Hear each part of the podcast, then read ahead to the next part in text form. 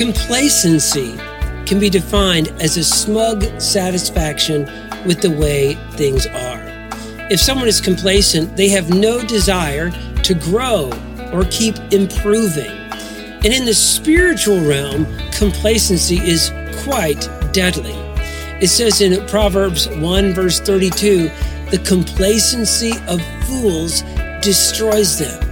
Complacency is so destructive because you and I were designed to become more and more like Jesus Himself.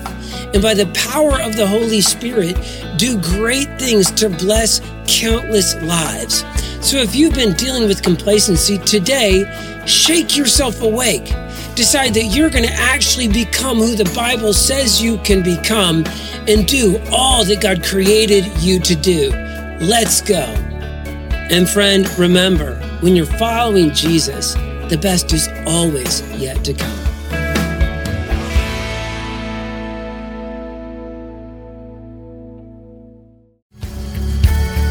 Thank you for listening to our podcast. Be sure to subscribe so that you can be notified of our most recent content.